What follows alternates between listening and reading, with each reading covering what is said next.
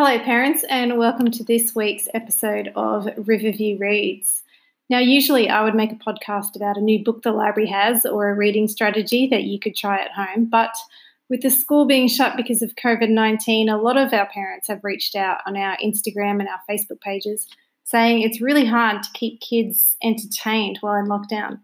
Catherine, you said there's only so many times you can watch Bluey, and James, only so much Zoom troubleshooting you can take. And I hear you, parents, it is hard.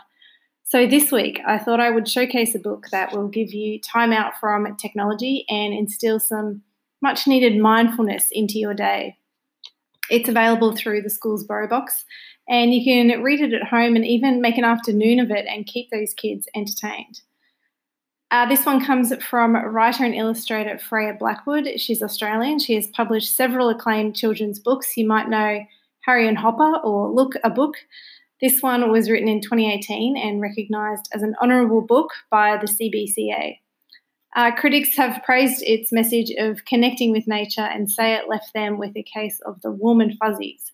It's called The Great Rabbit Chase. It tells the t- it tells the tale, pardon the pun, of Gumboots, a rabbit that escaped from a young girl's backyard. Mum and daughter chase Gumboots through the neighbourhood, and along the way, they find a bunch of neighbours who pitch in and help find the mischievous rabbit. Gumboots eventually leads the team to a park, and he stops long enough to be recaptured.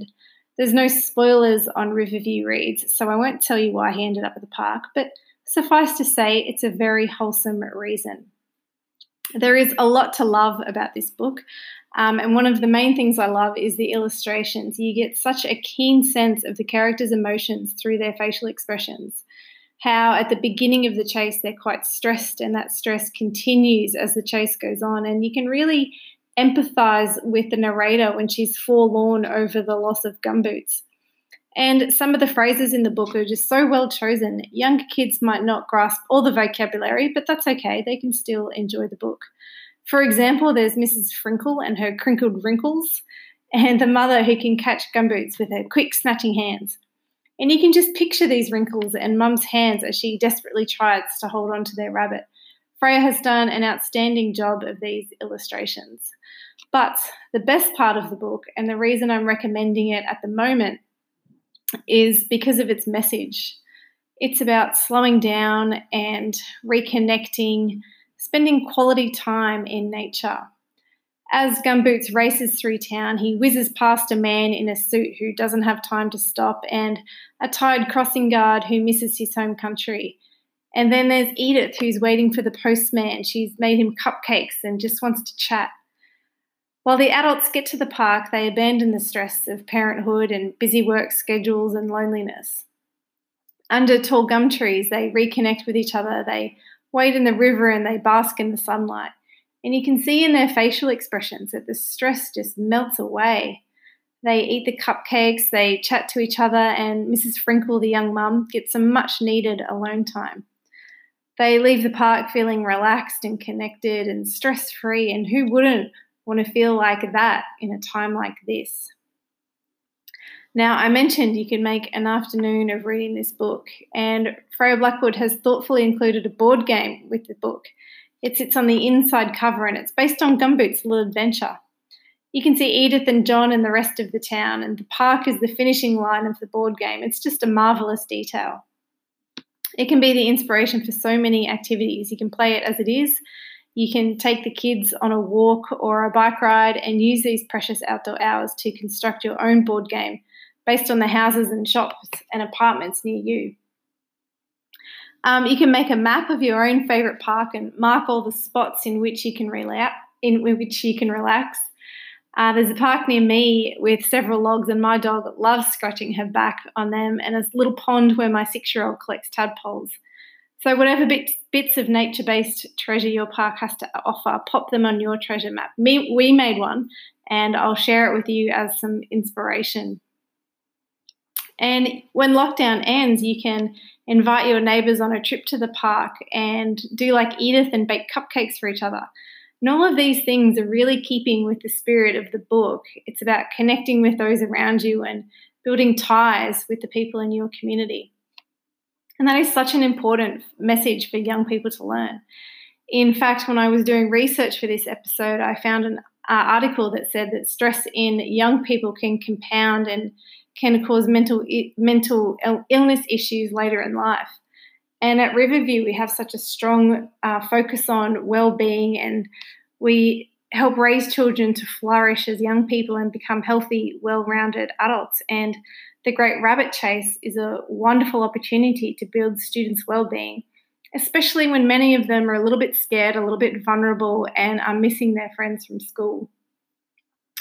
Now, parents, it would be remiss of me to recommend a book about rabbits and not address the elephant in the room.